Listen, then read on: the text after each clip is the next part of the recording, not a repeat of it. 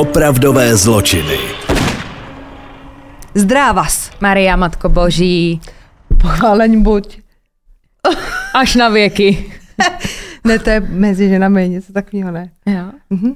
No nic, necháme to být, protože už jsme to tady jednou řešili, že my jsme spíš takové sváteční křesťanky. Prostě dobrý den Prostě dobrý den všem lidem dobré vůle. na zemi. Vám, co nemáte, do... ale i ve vesmíru. Co když nás poslouchají nějací, nechci říct vesmírní lidé, to bych nepřivolávala, ale třeba nějací kosmonauti. Třeba se nás někdo stáhnou do MP3, to nikdy nevíš. Bylo skvělý. No. My ve vesmíru. Hlavně nám se nic nevoste, na to nikdo No, není na to není nikdo zvědavej. Na to nikdo není zvědavej. Na nějaký ufony tady. Ale chtěla jsem vám říct, to vám řeknu právě. Protože co? Já zase někdo řekl, že jsem na tripu. Um, zjistila jsem, že je mimořádný den dnes a řeknu vám to možná až na konci, ne? Aby se si na to počkali. Ale musím si, prosím tě, já si dám nějakou poznámku, že musíš Ne, říct. ne, ne, ne, ne, Ať na to tomu- Ne, já nezapomeneme. k tomu mám příběh, který se váže konkrétně k dnešnímu dni, Tak jo. ale je opravdu strašně důležitý pro všechny zločinožrouty. Ježiši Kriste. Ježiši Kriste, takže... Oh my gosh. Oh my gosh, takže ty si začneš? Normálně zkus uhádnout, no ne, to by Jo, tady jo, asi ne, no- dejme hádanku, já mám ráda hádanky. Já mám dneska normálně příběh Ano. Z místa, o kterém jsme ještě nikdy nemluvili. Je to stát. Nikdy tady ten stát nebyl. Počkej, takže ta, jako ono se to málo ví, jo. Podle mě naši posluchači, co poslouchají celý ty tři roky, málo ví, že na to geografii, já jsem velmi silná, jo. takže pojďme, to je jako Bridget Jonesový. Vedle čeho leží Německo? Tak mi řekni, vedle čeho leží tento stát. Pojďme, ale už otevírá Google mapy a řekni mi, víš, jako, že bys mi dala nápovědu a já bych jako uhodla ten stát. Já vím jako ty státy, které jsou, nevím, jestli to přímo jako navazují No. na ten stát, ale je to stát. no počkej, ano. A Jak soutěžíme, máš přátelé, třeba, soutěžíme. máš jako Sýrii, pak máš něco taky velice známý. Naše, myslím nějaký Irán, naše- nebo Irák, nebo... No, jsi blízko. Azerbajdžán. Jedna naše eh, česká slečna tam Ano. pobyla hodně dlouhou dobu Turecko. za pašování heroinu. Počkej, no tak to je, no a teď já, to, já teda vím, jak se No a jmenuje ta ty víš, bohužel. já vím, že víš. Pakistán. Ano, Ano. Pakistán. Ty máš příběh z Pakistánu. no. A hroznou mordu. Nekecej. Jo. No tak počkej, no počkej, ale není to moc kontroverzní, aby jsme tam také neskončili. Ne, ne, ne, není. Není. Jakože, ale jako budete čučet na to, jak tam fungují soudní procesy. Jako to je normálně středověk nes, úplně neskutečný. Neskutečný. No tak, dobře. Prosím vás, první věc, uh, budou tady hrát roli i děti, ale nepůjde o žádný podrobnější popisy, co se těm dětem dělo. Takže Dobrá, je dobrá. to taková softovější verze, bych řekla, není to nic tak hroznýho, že bychom tady měli něco horšího a já už mlčím Ne, prostě. pojďme říkat, není to porno, ale lorno. Tak, Jo? tak. Softovější. Prosím vás, Javed Iqbal. To je ten muž, o kterém se budeme dneska bavit. Narodil se v roce 1956 do velmi bohaté rodiny. Jeho tatínek byl obchodník a ten Javed byl z osmi dětí, ale i tak žil v blahobytu. Jakože ale ti byli, prosím vás, tak za vodou.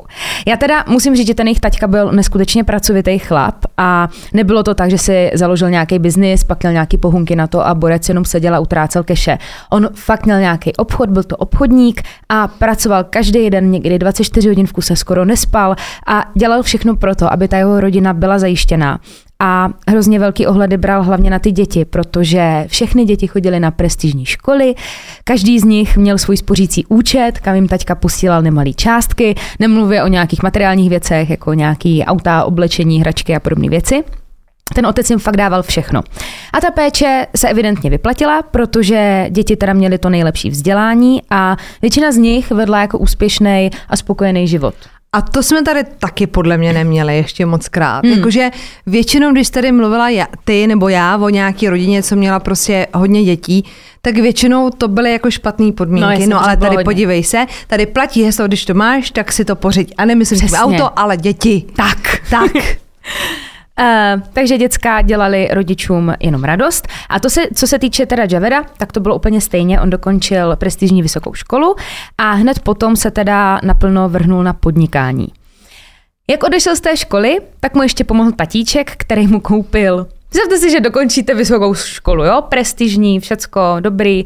A pak dokončíte tu školu a dojde za vama taťka a řekne, Luci, i za to, že jsi dokončil tu školu, tak já ti to dostanu? ještě zpříjemním a kromě nějakého spořícího účtu a toho, že ti tady topím všechno celý život, tak tady máš dva domy.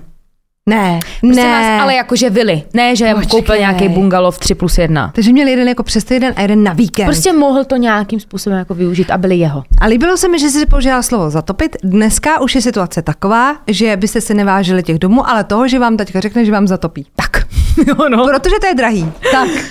A musím říct, že on se tomu, k tomu postavil zodpovědně, protože se rozhodl jeden ten dům využít ke svýmu biznesu a v tom druhým bydlel. Mm-hmm. Jo, prosím vás, co se týče toho jeho biznisu, nerozumím tomu, dělal prostě něco z ocelí, takže ji zpracovával, tavil a tak. Já se k tomu nebudu než vyjadřovat.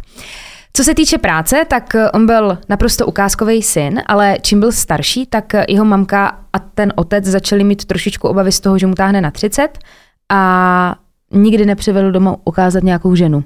Nikdy nemluvil o tom, že by chtěl děti, takže neustále musel poslouchat otázky typu už někoho máš, kdy si někoho najdeš, co děti a podobně, což ten David ale vůbec neřešil, protože on měl ty priority nastavený úplně někde jinde. On byl zaměřený eh, na to podnikání, na tu kariéru a nechtěl se rozptilovat eh, nějakým vztahem nebo dokonce těma dětma, Což ale jeho rodiče odmítali, odmítali to přijmout a dokonce to teda zašlo tak daleko.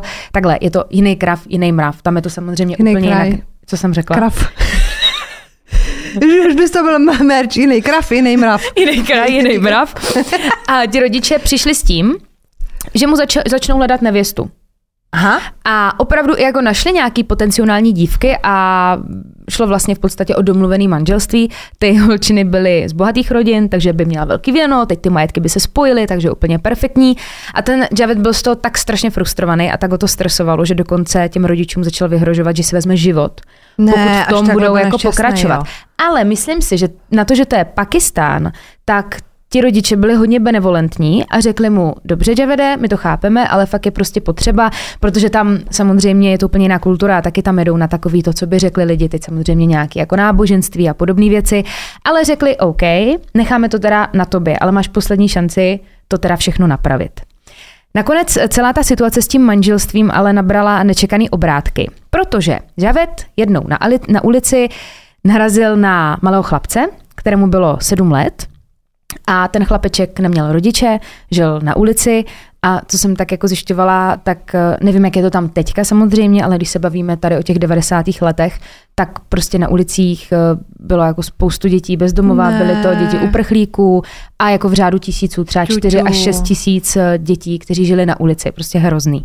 A potkal toho malého chlapečka a ten Javid ho jako litoval, tak ho vzal k sobě domů, dal ho tam dokupy, koupil mu oblečení, dal mu najíst a postaral se o něho.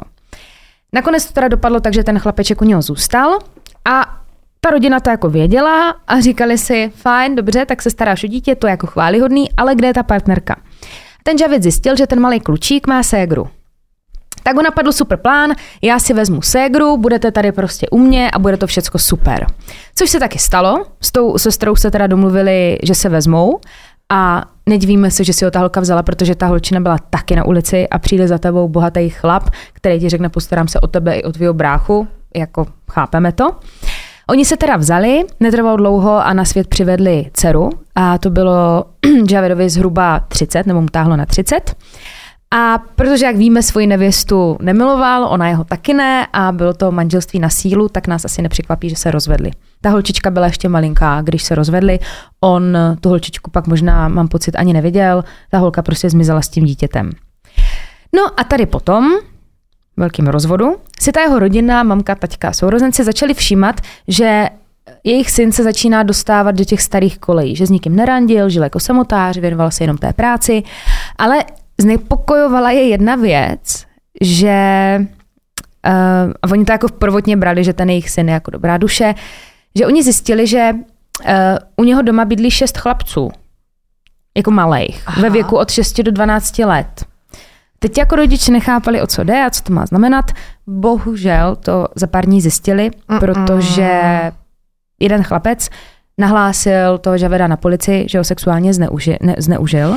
To nemůže prostě být někdo, jako, že je prostě dobrá duše a chce prostě ano. pomoct děti z ulice. Musí, já, já když jsem to zpracovávala, no. tak jsem třeba doufala, že že, že jako teda. fakt chtěl jako pomáhat a třeba si našel partnerku, která byla bréca. No, Víš ano. něco? No, teď prosím vás, jo, to jsme tady taky neměli. Uh, on šel na tu policii, ten chlapeček, nebo se to jako donesl na tu policii a teď se to rozkřiklo po celém tom městě. A teď najednou, aha, takže my tady máme nějakého pedofila, takže ti obyvatelé toho města, uh, Lahor se jmenuje to město, tak se rozhodli, že teda vezmou spravedlnost do svých rukou, spojili síly a společně ve velkém počtu šli k tomu domu, kde bydlel.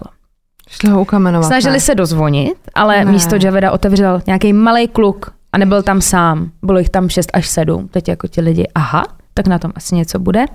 Začalo obrovský pátrání po něm a jako první teda samozřejmě všechny napadlo, že když není doma, tak bude asi schovaný u svých rodičů.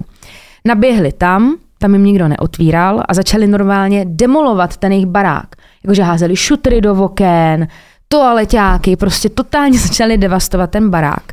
A vypadalo to teda, že ani jeho rodina není doma a nakonec teda uh, přišli na to, kde se nachází. On, ten otec, jsem říkal, že byl obchodník, on měl obchod eh, v centru města, tak jim došlo, že bude tam. Takže se tam přesunuli, tam ti sousedi uh, našli teda toho jeho otce, jeho bratra a násilím je oba dva dotáhli na policii. A prosím vás, v ten moment, protože to bylo všechno strašně rychle, ten táta s tím bráchem a vlastně celá jeho rodina neměli tušení, že ten Javed něco takového spáchal. Takže oni absolutně nechápali, dovedli je na tu policejní stanici. Tam teda obrovský šok, když vám najednou policie řekne, že váš syn zneužil malý dítě. Řekli teda, hele, je obviněn ze sexuálního zneužití a ta jeho rodina fakt tomu jako odmítala za začátku věřit, ta policie ale na to měla nějaký důkazy. A protože ta policie nevěděla, kde ten Javet je, kde se schovává, tak jeho otce a toho bratra dali do vazby, protože se báli, aby mu třeba nemohli napomáhat k tomu se schovávat nebo někam utéct. Co se týče jeho matky, tak eh, tam měla úplně opačný postoj k celé věci jako ten otec, protože jí to naprosto zničilo. Oni ho, toho Javera, nakonec dopadli, proběhl soud a odešel s trestem 6 měsíců za mřížemi, což není úplně hodně. Halo, 6 měsíců, znásilníš malý dítě, ale dobře. Ta jeho rodina teda to těžce nesla a ten jeho otec měl dokonce vážný zdravotní problémy kvůli veškerému tomu stresu. Teď celé město vás už vidí jenom jako otce nějakého pedofila. A ten taťka to svého syna ale pořád miloval a on se ho, on ho pořád podporoval, i když byl v tom vězení a snažil se, aby to měl v tom vězení co nejjednodušší, zatímco ta mamka ta nad ním úplně zanevřela. Ta o něm nechtěla ani slyšet. Teď se přesuneme do roku 1992, Tatínek toho Javeda měl už po druhé infarkt. Jak jsem říkala, je to všechno v souvislosti s tím stresem a všechno, co se okolo nich dělo. A bohužel tady v tomhle případě zemřel. A v ten moment teda byl ten Javed totálně opuštěný, protože jediný, kdo za ním celou dobu stál, byl jenom ten jeho táta, mamka a sourozenci ho odepsali a jediný teda, co mu zbylo, tak byly miliony, miliony, který mu táta odkázal. A teď si teda řekl, OK, tak nemám rodinu, jsem sám, ale mám ty prachy takže si koupil další barák. A protože měl dost prachu, tak si založil další biznis. Cukrárnu. Hej, jsi hrozně, hrozně blízko. Prosím vás, on si založil hernu. Je, no to ještě horší než cukrárna. Prostě to byla herna, kde byly různé konzole, byly tam různé hry, prostě totální lákadlo, přesně jak cukrárna, hlavně na malý kluky, že jo, většinou kluci budou chodit tady do těch jako Je míst. zvláštní, že součástí toho trestu jako není, že třeba nemůžeš přijít do styku s dětma. Jako s malejma dětma, víš, jako že se nemůžeš stát učitelkou Přesně, no. ve školce nebo prostě něco takového. No, no k tomu se ještě dostaneme.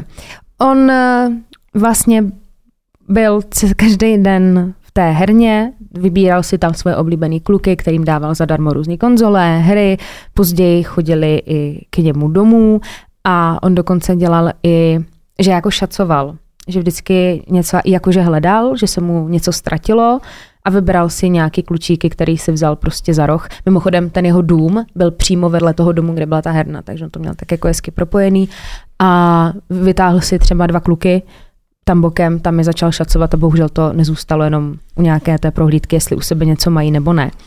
Takhle to prosím vás fungovalo hodně, hodně dlouho a co jsem se jako dočetla, tak eh, tam chodili děti i třeba, hlavně z té ulice, ale byly tam třeba někdy i děti, které ale byly z hrozně chudých poměrů a ten Javet uplácel, jako kdyby ty rodiče, aby se to nikdy nedostalo nikam na veřejnost.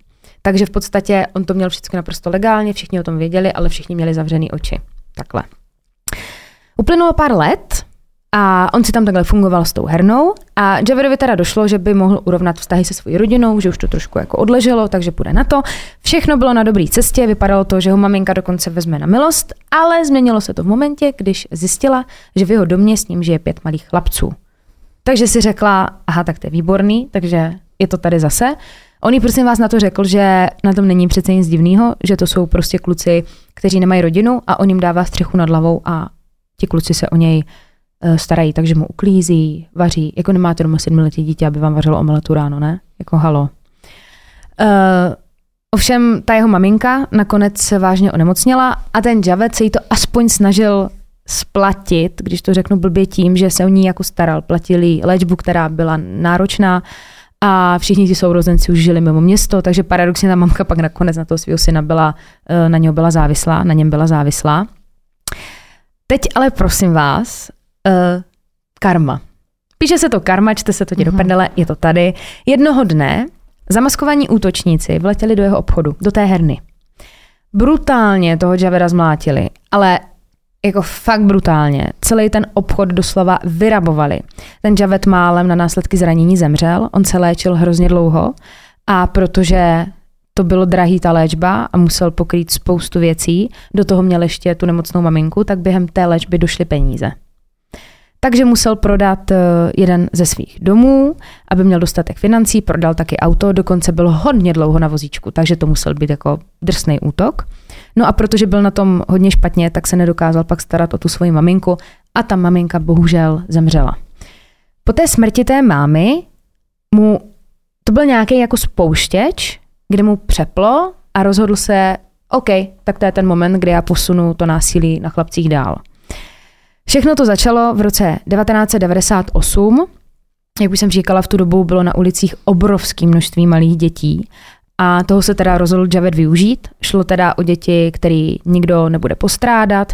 A jak už jsem říkala, bylo to tak jako půl na půl. Buď to byly děti z totálně chudých, chudých rodin, a nebo to byli úplní sirotci na ulici. No a využíval toho, v jaké jsou situaci a vždycky si vyhlídl nějakého chlapce, upozorňuji, vždycky šlo o kluky, nikdy tam nebyla žádná holčička.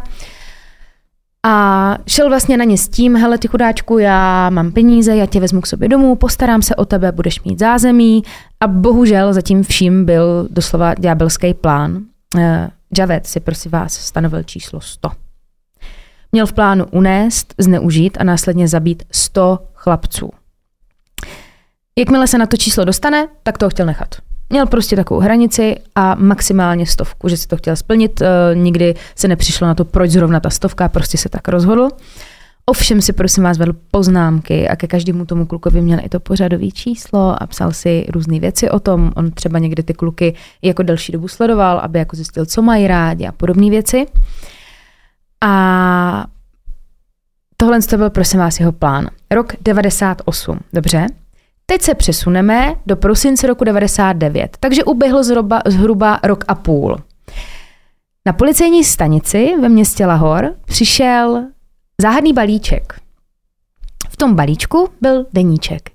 Ježíš, to jak na stolečku rybička. No a já, já úplně čekám, no.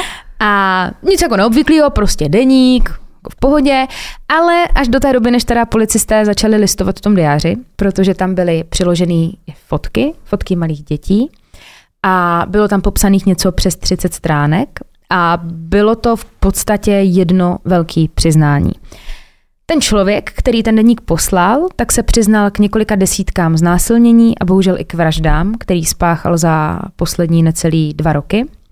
Konkrétně mělo jít o vraždu 100 mladých chlapců a ten, co psal ten diář, tak byl hodně konkrétní, protože přesně popisoval ty situace, jak si chlapce vybíral, kdy je přesně zavraždil, co tomu předcházelo. A popsal tam teda, že si vybíral mladé chlapce, kteří žili na ulici a nejhorší na tom všem je to, že podle toho, co ta policie vyčetla, tak nejmladší z obětí bylo 6 let, nejstaršímu klukovi bylo 16 let, takže šlo fakt o malé děti. A většina z těch chlapců, kteří byli už starší, třeba 12+, plus, tak nabízeli třeba i svoje sexuální služby na ulici. Toho měl právě využívat tady ten anonym, ale my už tušíme, kdo je ten anonym, aby je nalákal, ty mladší lákal samozřejmě na tu střechu nad hlavou a podobně. Uh, buď to teda probíhalo tak, že si je nalákal domů, anebo se domluvil s tím klukem na určité ceně za sexuální službu a díky tomu je dostal tam, kam potřeboval.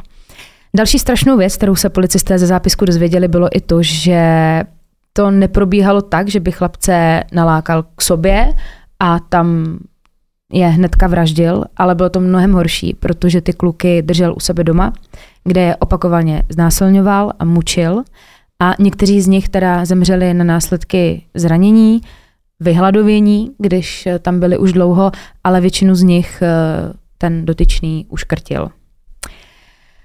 No, a ten anonym, který tady ten deník poslal, tak si chtěl s policií evidentně trošičku hrát, protože na konci tady toho celého hrůzného popisu byl vzkaz, že pokud policie nevěří, tak ať se jdou přesvědčit na danou adresu, kterou napsal v tom deníku.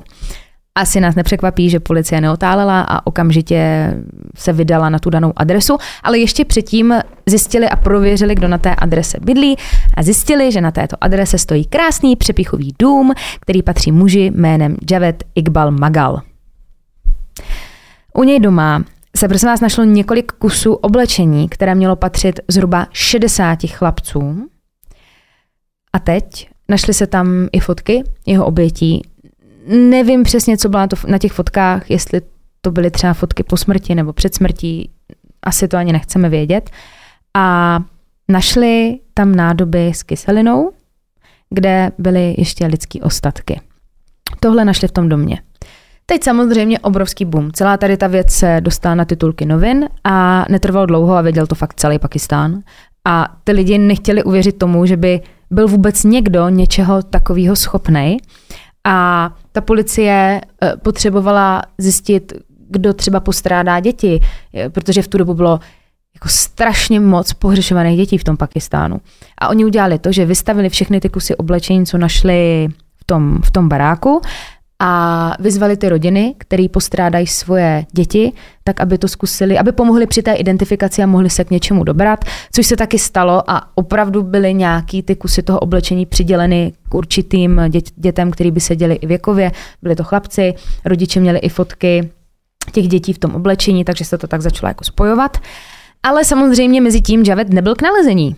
Nikdo nevěděl, kde je. Prostě zmizel. A teď samozřejmě člověk, ten borec pošle uh, pošle tady ten diář, ke všemu se přizná, tak já bych měla obavu, a oni měli taky obavu, že si třeba může vzít život. Že se jako sráčsky přizná a pak se půjde zabít, protože on zmizel. A bylo z toho jako evidentní, že on se přiznává, že ho někdo jo. jako neprásknul. Jo, jo? bylo on jako to evidentní, sám. že aha, to jako aha. on. A takže ta policie se do toho rozjela, pátrání probíhalo na plný obrátky, prohledali řeku, lesy, prolezli doslova každý dům a pomáhala teda i veřejnost, ti byli hodně aktivní. A 30. prosince roku 1999 nastal obrovský zlom. Jo, to, to jsou normálně taky šoky tady v tom příběhu. Do místních novin uh, v tom městě tak vtrhl ráno takový divný týpek. Jo? Vypadal jak bezdomovec a teď ti novináři nechápali, co se děje. A ten muž po chvíli řekl, že je Javed Iqbal a že se vzdává. A požádali je, aby zavolali policii mezi tím ještě teda pronesl, že on je ten, který zabil 100 mladých chlapců a je připraven zemřít. Důvod, proč šel uh, k těm novinářům a nešel rovnou na policii je ten, že se bál toho, že když se když půjde za tou policií, tak ho na místě zastřelí. Takže to udělal touhle cestou. Do pár minut byli všude policisti, samozřejmě i média. Javed byl zatčen a prosím vás s ním i parta čtyř 14-letých kluků, kteří prý měli v jeho činech, mu měli v jeho činech pomáhat. Já si spíš myslím, a bude to nejspíš tak, že minimálně tři z nich k tomu byli jako spíš donuceni, že to nebylo, že by chtěli uh, tady v těch zvěrstvech pomáhat. Jeden z nich k tomu pak dostanu, tak ten byl evidentně do toho jako zapálený. Já jsem našla i fotky, kdy jako zatýkají a ten jeden je tam úplně vysmátý, že si jako aha, užíval aha. ten pocit toho, že ho zná Pakistán a jde tam tou uličkou hamby a lalalala. takže ten si to užíval. Hrozný je to, že ten, byli čtyři ti klučíci a ten jeden uh, zemřel za podivných okolností při výslechu na policejní stanici, že prý uh, vyskočil z okna ale policie v Pakistánu uh, má trošičku brutálnější metody a je spíš na 100% jistý, že ho při výslechu umlátili. Takže nám zůstali jenom tři. Uh, netrvalo dlouho, začal soud. a teď jo. U soudu ten Javed všechno popřel. Všechno popřel a řekl, jo, já jsem psal ten diář, jasně, ano, řekl jsem, že jsem zabil sto kluků těm novinářům, ale víte proč? To byl sociální experiment. Aha. A já Aha. Jsem vás chtěl jenom upozornit na problematiku toho, co všechno se může stát malým dětem, eh, které jsou na ulici a rodina se o ně nezajímá. A teďka jako cože? A teď tam samozřejmě byly nějaký ty rodiny, které postrádali ty děti. Mačovalo to s těma drama, který se našli u něho doma. Všechno to jako sedělo. Máte tam člověka, který zneužil, zneužil dítě a bylo u něho šest malých kluků. A tak se optají, no dobře, ale tak kde jsou minimálně tady těch 60 klučíků, kde je? A on, no to já nevím, to už není můj problém. Abyž to nezapadalo, to bylo prostě na milion, sto tisíc procent jasný, že ten člověk v tom má prsty. Takže to nakonec skončilo tak, že dva jeho komplicové dostali do životí, Javed a ten jeden komplic, který byl do toho tak zapálený a užíval si to, tak trest smrti. A ten trest smrti, dámy a pánové, byl následující. Jako tam je to ostrý. Javeda, ten soudce přímo řekl, že ho uškrtí veřejně před očima všech rodičů, kterým zabil jejich dítě. Pak bude, rose, pak bude rozsekaný na 100 kusů, který pak zalijou kyselinu. V podstatě mu udělají přesně to, co on udělal těm dětem. Tadadadadam, přesuneme se do října, 8. října 2001. My se nechceme přesouvat, my chceme, aby to bylo vykonané a chceme no, jít od toho. My se bohužel, nechceme nikam přesouvat, no, protestujeme. Tak bohužel ne, protože je to takový srap, jakože takový srap, že se 8. října 2001 oběsil na radle a bylo mu 45. Buch. No tak já nevím teda. Tak schoř pekla, ale Javede. Javed Igmal. Doufám, že už, že už žehneš v jako ohni to pekelném. To je jako šílený tohle. A já jsem vůbec nevěděl, jako tak je mi jasný, že to tam není jako raj na zemi, ale jak tady ty, jako ty děti, že tam jako tolik dětí jako na ulici. No a... to je problém asi tady těch jako chudých zemí, kde prostě těch dětí je jako hodně a, a, a pro takovýhle úchyláky to bude no, ráj, no, no a nebude to určitě jenom Pákistán, ale no je to hrozný. Je to strašný, takže... Já bych si nejradši, že ty děti odvezla domů a o všechny se starala. Jo. Jo, a měli bychom tady ve studiu a měli jsme tady jako školku. Ale myslím si, že sociálka by s tím mohla mít časem Já si myslím, problém. že by... A asi bychom taky, eh, my teda taky ne, ne, nezarábáme. My bychom pak jako, tady takhle seděli s těma očima. v těch formaných hadrech.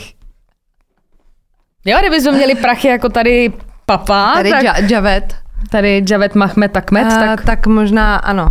Tak bych samozřejmě otevřela nějaký dům, kde se bude někdo, kdo jim bude pomáhat o ně starat.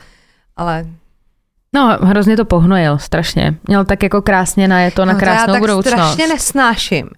Tady ty srabácký prostě frajery. Jakože šáhat na malé děti, zneužívat malé děti, vraždit malé děti, to jo, to ti blbý není. No, ale By pak se postavit a pak se postavit sám no. před tu nějakou zodpovědnost, tak Měli to ne. kamenovat u toho soudu rovnou. Jo, já bych to nechala na těch sousedech. Možná ve finále, já si jako reálně myslím, já jsem si chvilku totiž myslela, že ho jako pustěj, když to jako popřel. A pak bych já očekávala, že ta rodina... No jako to jo, to si myslím, že určitě. To je. Takže přátelé, Pakistán dneska, no.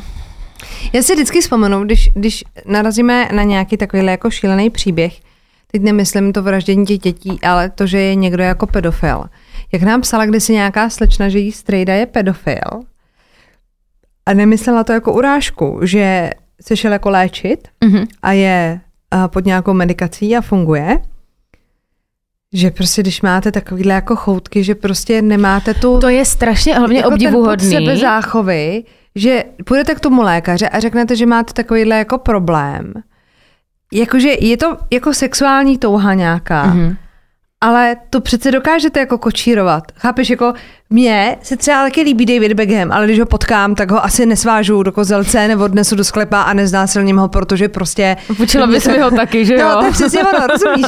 Tak to je přece nějaká touha, kterou jako umíš jako kočírovat a protože to není v pořádku a, a ty lidi vědějí v té hlavě, že to není, Není v v pořádku, pořádku. tak to nějak jako... Ne, tohle je hrozně obdivuhodný, když to ten člověk jako No. fakt uvědomí, že si jako mu bleskne, aha, mě tohle to přitahuje, mě to bere a zastaví to hnedka v tom zárodku a řeší to. Tak.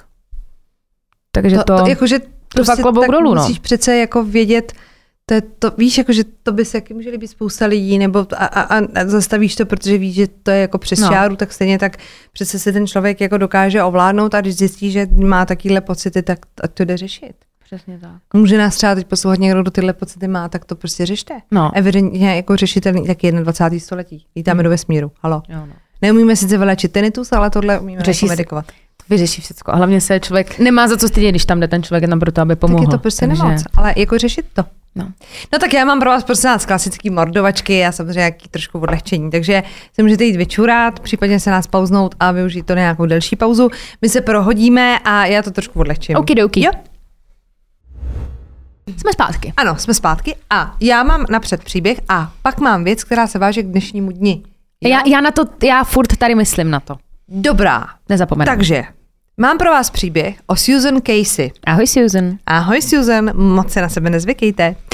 Prosím vás, o Susan Casey, páč nebyla úplně jako nějaká slavná nebo prostě sériová vražetkyně, tak se toho o ní moc neví, jakože kdy se narodila a tak. Ale, Tím končí tvůj příběh. a tím, tím bychom mohli ukončit můj příběh, ale jedna věc je jasná. Byla to laskavá žena, hodná a milující matka. Takhle, jestli rozsvítila celou místnost, když do ní přišla, To se neví. to se neví. Ale vzhledem k tomu, že byla laskavá a srdečná, předpokládejme to. Každý miloval její Ano, přítomnost. každý miloval. No takhle, ona taky milovala přítomnost. Hlavně mužů, jo. Oh. Protože prosím vás, do svých tři, uh, 34 let toho stihla poměrně dost. Jo? Zajímá mě to. Po vysoké škole Casey pracovala uh, v Macon County Nursing Home, což je jako pečovatelák. Mhm. A potom v Glendive Medical Center, uh, protože měla vystudovaný jako nějaký zdravotní vzdělání. Dobře? Jako, ale nebyla jako lékařka, že by byla Prostě jako, zdravka. Zdravka prostě, jo, ale ne, nebylo to jako, že by byla třeba speciální jako kardiochiruržka. To ne. Chiruš, chiruška. Ale prostě byla jako, Kardiochiruška. Chir- chiruržka, chiruržka. Chiruržka. Ne, kardiochiruržka. No, uh, jak bys řekla, jako? Já na tím právě taky přemýšlím. Přemýšlím. Kardiochirurž. Že by bylo prostě kardiochirurg. Že se to jako neskloňuje v ženském rodě. Asi kardio, kardiochirurg Lucie Bechinková.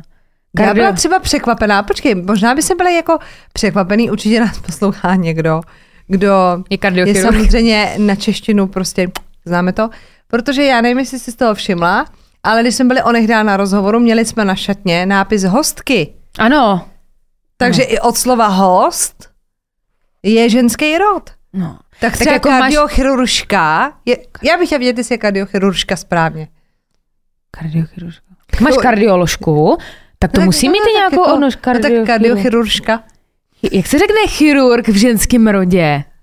Chirur... Chi, chi, chi, Chiruržka. chi, chi. Já se znám za chiruržkou, bude to určitě blbost, ale nic. Eh, To se nás netýká, protože to ona nebyla. Jo, Jo, jo, jo, no. O Ona to byla nurse. Ona byla nurse spíš teda, jo. V roce 1993 se prosím vás poprvé vdala za Martina Larsna juniora. Říkal se mu Marty, tak mu budeme říkat i posléze. Dobře? Marty. Manželství není to ta zebra. A už to slyšíš, větě? No nic, takže se uklidním. Takže Marty byl první manžel a byli spolu pět let. Za těch pět let se jim stihly narodit dvě děti. Hmm. Gratulujeme. V roce 1998 po těch pěti letech se rozvedli. Auč. Což teda ten Marty moc jako nechtěl. Jako dlouho trvalo, než došlo jako k rozvodu. Takhle, na to, aby se spolu začali chodit, musíte být dva. Na to, aby se se rozešli, stačí jeden. No jo? počkej, a to, To je a víme důvod? Neklapalo. No, tak prostě to neklapalo. Jakože úplný jako důvod ne. Prostě se tak někdy stane. No tak, tak třeba opadla ta chemie, růžový brýle, nebo prostě Jasně. on třeba mohl sfotovatět. Milenec, milenka. Co mi No, mil, mil, jako takhle, o, o tom se jako neví. A myslím si, že by se to na ní asi jako Jo. provalilo. Takhle, takhle. Pochopíte. Uh, ona se teda rozvedla v 98., což on teda své řepě odmítal. Ale jak říkám, na rozchod stačí jeden. Mm-hmm. Tak to prostě je. Takže se rozvedli, on se s ním nějak jako dlouho nechtěl smířit, takže jí dělal takový jako menší scény, pak se nechtěl jako za trest jako výdat s dětma, že jí dělal jako na schvály. Pak dokonce um, to skončilo tím, že on jako jí jezdil před barák dělat ty scény Je. a ona teda už pak jako volala policii a on byl potom obviněný z nějakého neoprávněného vstupu na pozemek a pro následování. Jako pojďme si říct, nebyl Marty úplně vyrovnaný. To nebyl hezký rozchod, A smířený s tím rozchodem. Pravdou je, že ten rozchod vždycky nese někdo hůř. Jo? Matkou samoživitelkou Susan ale dlouho nezůstala. Jo? Ona potkala muže, který se jmenoval Ted Casey. Toho si taktéž vzala. I s ním Susan splodila dvě děti. Gratulujeme. Už čtvrtý. Ano. Ani tohle manželství nemělo dlouhý trvání, rozvedli se po pár letech, konkrétně teda v roce 2007. Já jsem nenašla, kdy se vzali, protože opravdu o tomhle případu je strašně jako málo informací. A dokonce ani Wikipedie. Nic, nada, prostě čerpáte z takových mikročlánečků. No a potom druhým nepovedeným vztahu si ta Susan řekla, že teda možná ta stará láska jako nerezaví, možná potřeba prachy, nebo jí chyběl sex, třeba manžel mm-hmm. zhubnul, že jo. Takže se začala výdat zase s tím prvním manželem Martym. Aha, ne tady. V tomto případě bych řekla, že víc než kdy jindy přece musí platit, že dvakrát do jedné řeky nevstoupíš. Frajer prostě byl obviněný z neoprávněného vstupu a pronásledování. Jako menší žádlení je sexy, stalking už tak ne. No. To si myslím já, jo, když vás teda váš bývalej pronásleduje. No nemá to úplně jako ten šmrnc, slušně řečeno.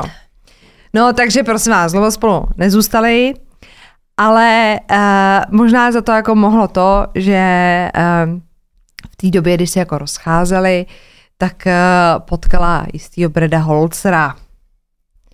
Takže já jako nevím, jak moc byla ta pře- překlenovací doba. Samozřejmě, že kdybychom se zeptali Susan, tak by řekla, hele, s Bredem jsem nic neměla, dokud jsem to neukončila s Martym. Klasika. Protože to se nikdy neděje. Vždycky přece, když se najdete novýho partnera, tak s ním nic nemáte, dokud to neukončíte s tím bývalým.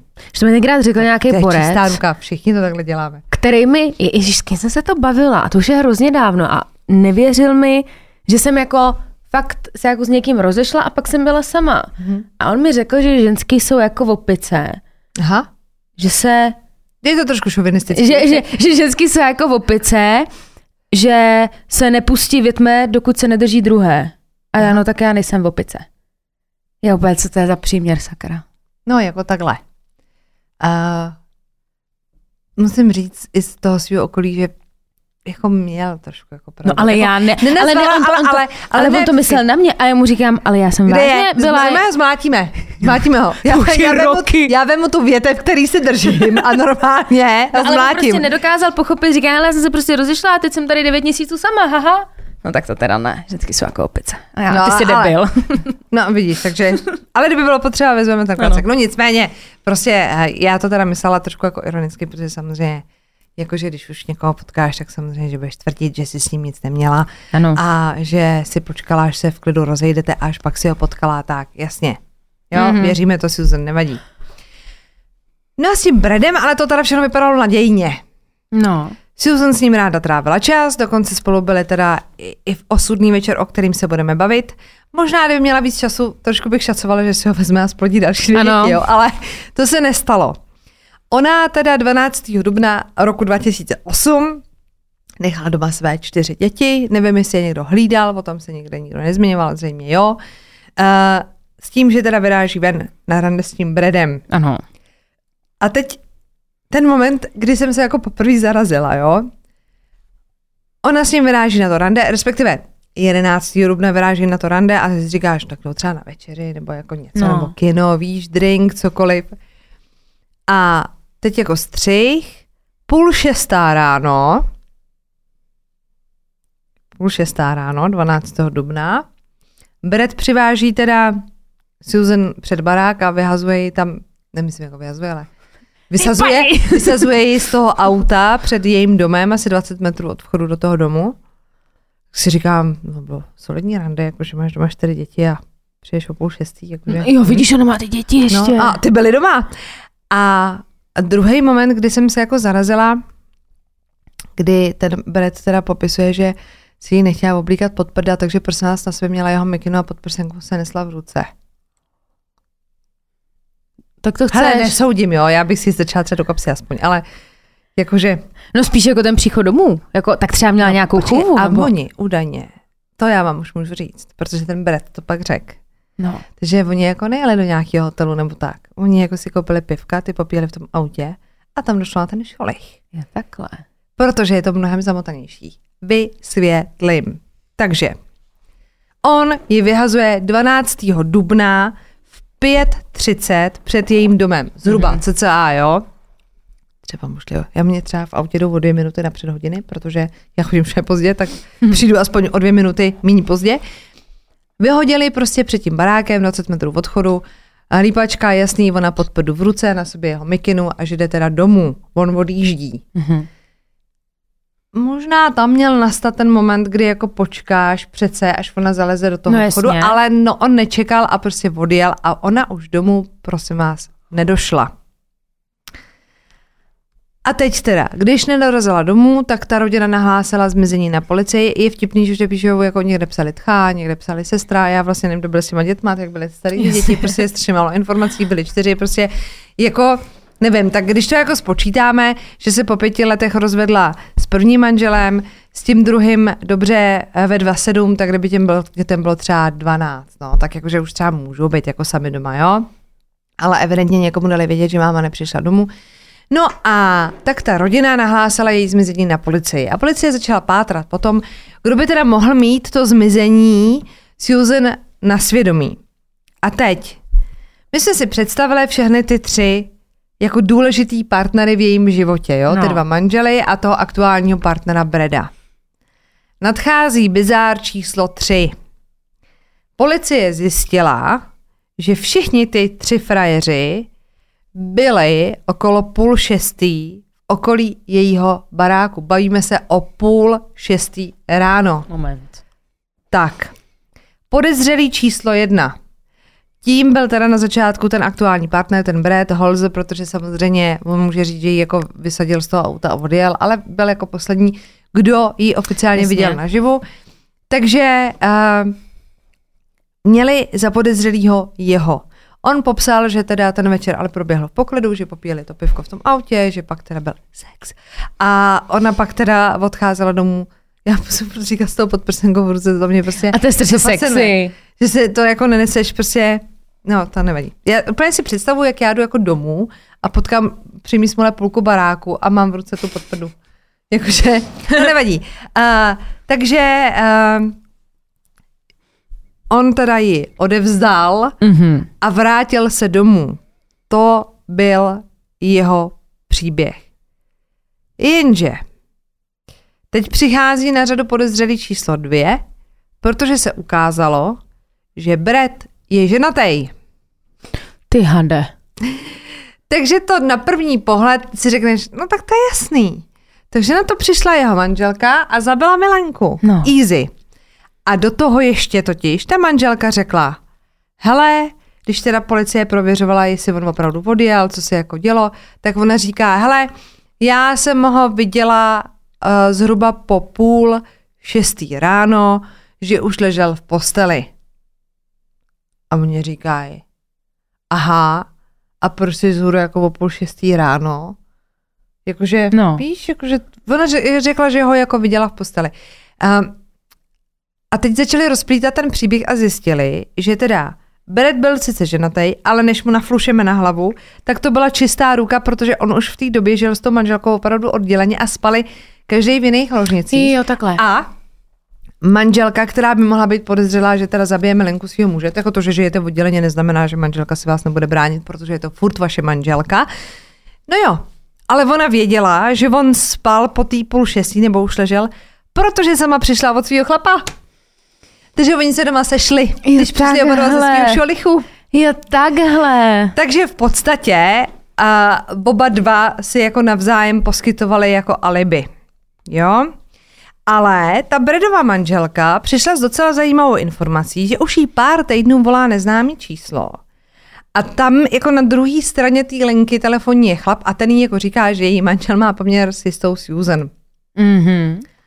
Je jako dobrý, že jestli to jako věděla, a umíte si to představit, že teda vy žijete odděleně, teď oba dva někoho jako máte, nevím, jestli spolu byli třeba kvůli dětem, kvůli domů, nebo třeba byli v průběhu rozvodu, jenom si hledali nějaký bydlení, mohl se jí někde stavět nový dům, cokoliv. A volá vám furt nějaký dement a říká vám, že má váš starý jako poměr a vy mu To já to vím. já to vím, už mě nevolej. Je to v klidu, už, už mi nevolej. No, takže uh, to jim teda řekla. Podezřelý číslo tři byl podle detektivů ten druhý Susanin manžel, Ted Casey. Mhm. A protože policie tím, že jako měla výpověď toho Breda, toho partnera, že on ji teda vysadil u toho baráku a pak ona zmizela, tak procházeli záběry z kamer. A zjistili, že na záznamech eh, z těch kamer na ulici, z té poslední noci, kdy teda ona byla vysazená u toho baráku, tak projížděl kolem jejího domu právě Ted? Se svým autem. A jeho vysvětlení easy. Prosím vás, byl jsem normálně venku a když jsem se vracel domů, tak si řekl, že zaspomíná na starý dobrý časy a projede jenom kolem toho baráku. Já ale musím říct, já jsem tohle někdy dělala. No já taky. Jako, No, já- nebudeme já- se jako to namlouvat, já pravda. taky. Jako taky jsem jezdila kolem baráku bejvaly. Jakože... Takhle, nezastavili jsme tam nikdy, nemusíte se kluci bát, pokud nás poslouchá nějaký ex, nebojte se, nic se nestalo. Ani hovno do schránky jsme vám nehodili. Ale jakože, když chcete zaspomínat, no nicméně, v případě zmizení tady paní je to trošku taky jako podezřelý, že jako To já to je tak debilní schoda náhod. No, takže uh, tam jim mu to moc jako nevěřili a hlavně jako už byli rozejítý, chápeš, jako x let a najednou, když bába zmizí, tak prostě ty máš potřebu si zaspomínat a projíždět si kolem bar a zrovna v půl šestý ráno, chápeš, kdyby tam byl třeba o půlnoci. Že jedeš Jo, jako, no. nevím, z večírku, jsi prostě připitá, nebo ve dvě ráno, jedeš taxíkem, tak si řekneš, je, projedeme se tady, já si vzpomínám. Napíšu nějakou otravnou sms protože jsem si opila a, a dám pokoj, že jo. Ne, zrovna od, okolo té půl šestý, náhodinda. No jenomže policie v tu chvíli neměla žádný důkazy, který by jako spojili teda s tím Tedem Mhm. a s tím zmizením Susan. No ale začínal se jim rýsovat další podezřelý a to první Marty. manžel Marty. Zase Do tady. všeho dobrého, takže už je vlastně čtvrtý, ale těch chlapů třetí. Protože jedna z dcer, ty Susan, pár dní po tom zmizení našla někdy v okolí jejich baráku její telefon. A ona neznala heslo k tomu telefonu, ale nevzdala se a nějak ho jako uhodla. Předpokládám, že tam bylo třeba jméno jednoho z těch dětí, nebo nevím. A tím pádem se dostala ke komunikaci v tom telefonu. Ona kdyby to asi odevzdala na policii, tak to rozklíčujou, ale prostě zvládla to sama a přišla na policii s tím, že brzy ráno v den, kdy zmizela ta její máma, jí volal první manžel Marty. A ten bydlel v té době tři hodiny jízdy autem od toho jejich domu. Jenomže policie potřebovala důkazy, aby mohla teda Martyho s něčím konfrontovat, protože to, že jí volal, ještě nedokazuje, No jasně, že jí jako něco ublížil, že jo. No a nedaleko od Susanina domu byla banka a tam měla v budově bankomat, takže kamera. A, A oni začali procházet kamery i tady z toho bankomatu a na záběru teda našli, co hledali a to dodávku, kterou, která patřila Martimu. A ta projížděla místem v době zhruba, kdy popsal ten uh, Brett, že ji vysadil před tím barákem. Předvedli ho na výslech, nebo k výslechu a on se obhajoval tím, že prejel okolo a chtěl se ujistit, že jeho ex-manželka a děti jsou v pořádku. nebydlel snad tři Takže hodiny? prostě, ale, ale chápete, že jeden ji vysadí doma po tom, co teda byl sex. A teď jako další dva mají potřebu se projíždět okolo, aby ji zkontrolovali. Jakože, kolik lidí kolem vašeho baráku v noci jezdí, aby vás kontrolovalo? Víš, zrovna jako... No, No, celý to jako smrdilo. Každopádně, on teda tvrdil, že jel zrovna okolo, ne, že by se jel jako podívat z domova, ale že, že prostě jel někam jako cíleně a chtěl se ujistit, že jsou v pořádku a že on tam zkoušel klepat a nikdo mu neotvíral a já si říkám, to je jako zvláštní, ne? Jakože No. klepat takhle ráno. Jako na, nevím, na mě, kdyby někdo klepal o půl šestý ráno, tak mu asi neotevřu. no to Jakože ne. spím, halo, naschle, s bohom. no a Tak on teda se na to jako vykašlal, zastavil se někde na benzínce, kde nata- jako natankoval a pokračoval nějak jako dál. A to video z té pumpy je velice důležitý, protože na té benzínce, on byl na záběru uh, té kamery eh, zhruba v tom čase, kdy teda ona zmizela, nebo kdy ji viděl naposledy ten Brad, no ale na pumpě byla až v 8.30. A já. A je, a kdy pak byl Marty mezi tím? No. No, takže on uh, teda tvrdil, že s tím není společnost, že se projížděl, bla, bla, bla. Až po týdnu od jejího zmizení, prosím vás, bylo nalezeno tělo, její tělo v řece Yellowstone a pitva ukázala, že příčinou jejího umrtí bylo uškrcení a že až pak byla teda vhozená do té vody. Takže už měli tělo, věděli, že se jí něco stalo, že jí někdo zabil. Takže začali už vyšetřovat vraždu, už to není Mhm, jako mhm. zmizení. No a v hlavním teda podezřelým byl ten Marty. No a ta policie začala víc jako šťourat v nějaký té komunikaci a v těch vztazích a zjistila, že on teda velice špatně nesl toho nového partnera, že ji nechtěl nechat jít, že jí často posílal agresivní zprávy nebo jako e-maily a dokonce se ukázalo, že to byl zrovna on, kdo teda volal té Bradově manželce, že její muž má poměr s tou Susan. A Susan nakonec, jak policie dokázala uh, zjistit z nějakých jako záznamů, si vymohla, že on měl soudní zákaz přiblížení. Takže už Až jenom ta jeho jo. historka, že jede jako v půl šestý ráno zkontrolovat děti a manželku, když Je. má soudní zákaz přiblížení, nám tady neštimuje. No. Jo, do toho teda přibyl i ten čas z té kamery, z té pumpy, protože měl prostě reálně tři hodiny na to zabít manželku a zbavit se jí někde u řeky, než přijel na tu pumpu. Policie Marty mu teda zabavila auto a zjistila, že je podezřelé uh, do čista uklizený, Ah. takže stopy jako no no, ale tak jako všichni máme v autě bordel, ale Marty ne. Marty měl uklizeno. No a Dokonce pak našli v těch záznamech jako z kamer, že on jako i jako šel potom pěšky jako k tomu baráku, tý Susan. A ten barák byl mimo kamery, takže to, co se jako stalo tam, tak to oni jako neví, ale reálně, uh, že teda jejich závěr byl takovej, že ji přepadl před tím domem, uškrtili ji, naložili do toho auta a vyhodili u řeky. No a on se pokoušel argumentovat tím, že měl na sobě v ten večer nebo ráno, kdy se ztratila jeho ex-manželka na sobě bílý tenisky, který má u toho výslechu a říká jim, tak si jako sejměte otisky, stojí někde nějaký video, že prostě, eh, že tam není bláto u té řeky, že když by to házel do té řeky, tak je bude mít jako špinavý. No a bohužel tahle ta lež mu úplně zlomila vás, protože oni měli záběry eh, z té pumpy, kde šel platit. A viděli, že má na sobě tenisky černé barvy. Je. A ty nenašli u něj doma, takže se jich zbavil. Že? Podezřelé. No. A motiv teda je jasný. A žádlivost. Ten se teda nesmířil, chápete, že 10 let v podstatě se jako nedokázal smířit s tím jejich rozvodem, ona to teda dost překrmala tím, že se k němu na chvilku vrátila, jakože když už jako je frér pošahaný, zbavíte se no. ho, tak ho brát zpátky není jako dobře. A když teda stanul před soudem, tak tam byla celá ta její rodina a teď je jako, nebo vtipný, je taky jako zvláštní, že popisují ty noviny, že tam byl třeba Tchán nebo Švagrová a ty ty nevíš vlastně od kterého manžela, protože měla Jo, dva, měla takže jako tři. nevíme. A byly tam teda její rodiče a oni při těch výpovědích samozřejmě žádali nejtěžší trest pro toho Martyho. A v roce 2008 byl Marty Larson shledán vinným, prosím vás, a odsouzen ke 100 letům vězení. No, o. Dobrý den. Ty bláho. Já si jako myslím, že mu přitížilo to, že měl ten soudní zákaz přiblížení a už v minulosti tam byl nějaký problém, takže mu to prostě ta porota napálila 100 let, jakože halo.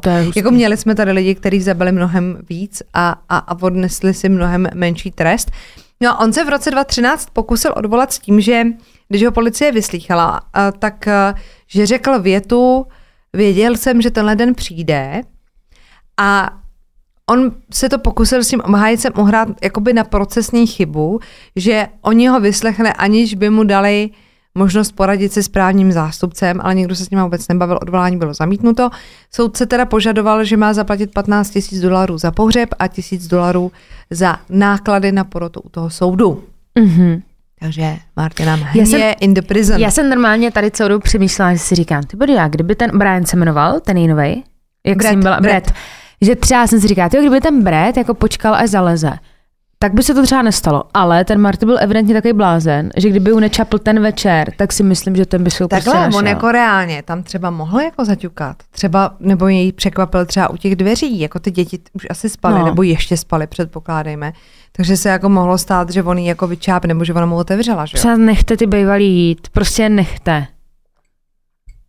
Tak, Tak, s Bohem a, teď? a šáteček. A prostě co je dneska za ano, den? dneska vy koukáte samozřejmě se spožděním, protože my točíme dopředu, tak já prozradím, že je dneska 16. února. Mhm. A 16. únor je pro nás spíš z toho zahraničního hlediska velice důležitý, protože prosím vás, 16. února 1968 bylo uskutečněno úplně první volání na linku 911.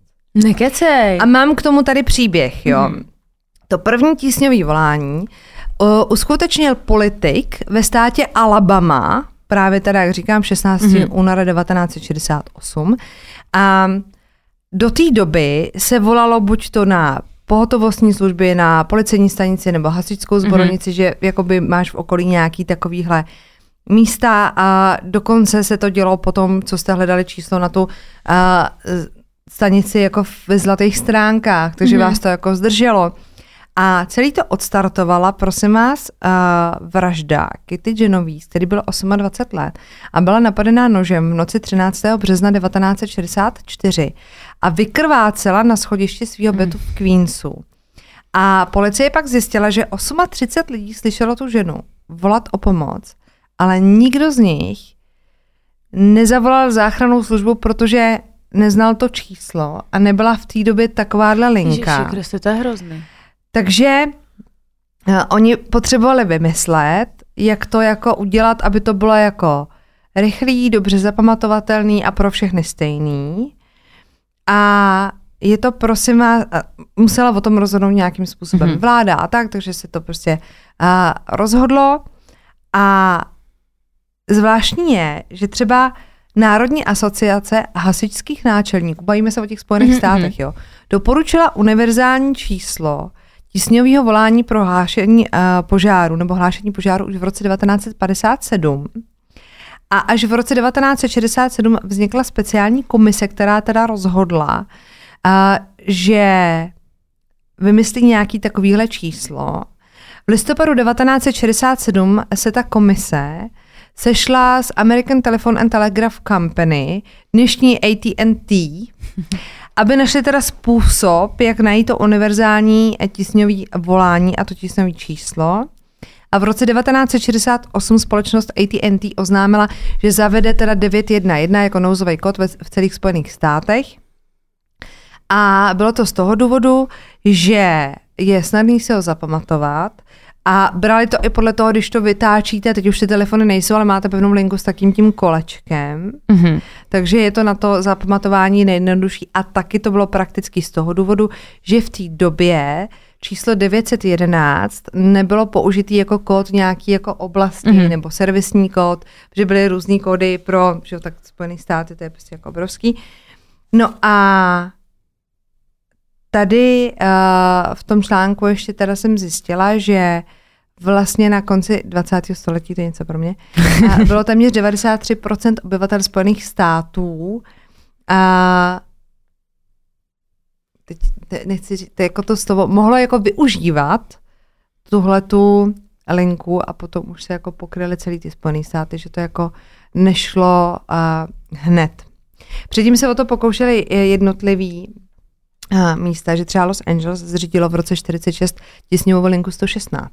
Mhm. Hmm. Ale to platilo jenom pro Los Angeles. A teď už teda ty tři místní nouzové telefonní čísla existují ve většině zemí po celém světě, ale 16. února 68 bylo první volání na linku 911. To je mazec, to jsem moc nevěděla. Tak a ještě pro vás mám jeden update a ten se týká Instagramu. A máš tady telefon? Máš. Mm-hmm. Můžeš mi prosím tě otevřít Instagram? Jenom počkej, já si Protože já tady musím, nemám svůj telefon. ale já si musím, A dej mi tam prosím jenom jako vyhledávání. mhm. A já vám řeknu uh, profil. na který jsem narazila, protože mi ho někdo posílal a stojí to za, stojí to za proskoumání, jo. Počkej, já to, já to vypnu v pohodě. A dám tam, já, abych vám to totiž řekla přesně, jo. Moment. Hledáme. Počkej, I am Madeleine McCann, si myslím, že se to jmenuje, ten profil. McCann. Hm, tak to píšu asi špatně. A, no každopádně prostě vzniknul účet. Já to zkusím ještě pogooglit, ale je to prostě pointa v tom, že tam je slečna, která pomocí toho profilu žádá oficiálně o propojení s rodiči Madeleine McCann, aby jí byly provedeny testy DNA, protože je přesvědčená o tom, že je Madeleine To si McCann. srandu. A má tam nějaký jako videa, takhle, za mě jí podobná není. Mhm. Jako není, ale to samozřejmě oni udělají nějaký jako vlastně udělají identikit na základě nějakých jako propočtů a výpočtů, jak by ta holčička mohla teď vypadat, ale samozřejmě hraje roli nějaká strava, to, kde žijete, to, jak moc Jasně. chodíte na sluníčko, bla, bla, bla. A ona prostě poukazuje na nějaké jako detaily v obličeji a tak dál a tvrdí, že je Madeleine McCann. No jako, hele, i kdyby jí nebyla podobná, Ale, od, od, seš na wi já to zkusím Ne, ještě. právě, že nejsem. Ne, nejseš. Já bych to zkusila jako pohledat, abych vám to řekla. ale je to protože- I'm Madeleine McCann. No to mě nenašlo. A když to dáme pak do Google, hele, tady máme. Počkej, teď my máme tady ty tablety. Já nemám připojení na Wi-Fi, prosím vás, na telefonu tady. Uh, no, jde o to, že prostě, já, abych vám ten profil jako řekla, protože bych chtěla, abyste se na něj jako podívali, jo. A mě ho někdo posílal, za což jako moc děkuju. Ale počkejte, já to schválně zkusím. Když to dáme jako do Google. hele, help me, I need to talk with Kate and Gary McCann. A, a, je to I am, tak já to jenom Madeleine špatně. Je to I McCann. am Madeleine McCann. Jsme to tam asi špatně napsali, ale je to tam, no. Jo, protože to je, víš proč, je to I am jako I A M a já to psala jenom im jako Jo. zkratce. No, takže prosím tě, vidíš, a ona tam má jako nějaký, por... mně se to nezdá. Přímě mi se to nezdá. Jakoby má menší oči než ta Medlin. Ta Medlin byla jako hodně okatá. Trošku si myslím, že v době internetu už se snaží každý si přihřát polívčičku, jo. Hele, za mě teda, no. Za mě jako ne. Ale mrkněte na to sami a, a posuďte, nechci soudit, ale nepřijde mi to a myslím si, že chci být jako holka důležitá. Jako je a pravda- jako jo, tak mně to přijde jako, že shame on you, teda sorry děvče, ale jakože... Jakože samozřejmě třeba spousta lidí mám třeba spolužáky, který bych nepoznala, když- jak vypadali v deseti. Ale, ale ona tady teďka, má prostě ale- fotky z dětství, který se srovnávají s tou Medlin a já si to teda nemyslím. Tam jako není- Podobná si není. Ona tady tam má hrozně jako kdyby spadený víčka. Víš, že ta Medlin má prostě oči úplně Hmm. Takže obrovský. nejenom, že bude muset ve 30 jít na operaci očních víček, aby jí nepadaly, Ale, ale... ale, ještě to není Madeleine McCann, no. Já si prostě myslím, že ne. Okay. Ale mrkněte se na to, I am Madeleine McCann na Instagramu profil. no jestli a ta holka je sami. dělá, tak to teda takhle. Hele, ale tak třeba je o tom opravdu přesvědčená, jakože je, jestli tomu jako věří, no tak Ježíš Maria, ale jestli to je jako levá, tak mě to přijde takový dost jako zvláštní. Mm, to jo. Lidi prostě chtějí být hrozně slavní na těch internetech a hodně chtějí být někde a pak to takhle dopadá. Už nevěřím nikomu. Jo, nikomu. Takže se nám mějte krásně, zůstaňte na svobodě a naživu a Příští týden se zase vidíme a budeme rádi za každý odběr a like. tak, Tak pa! tak pa.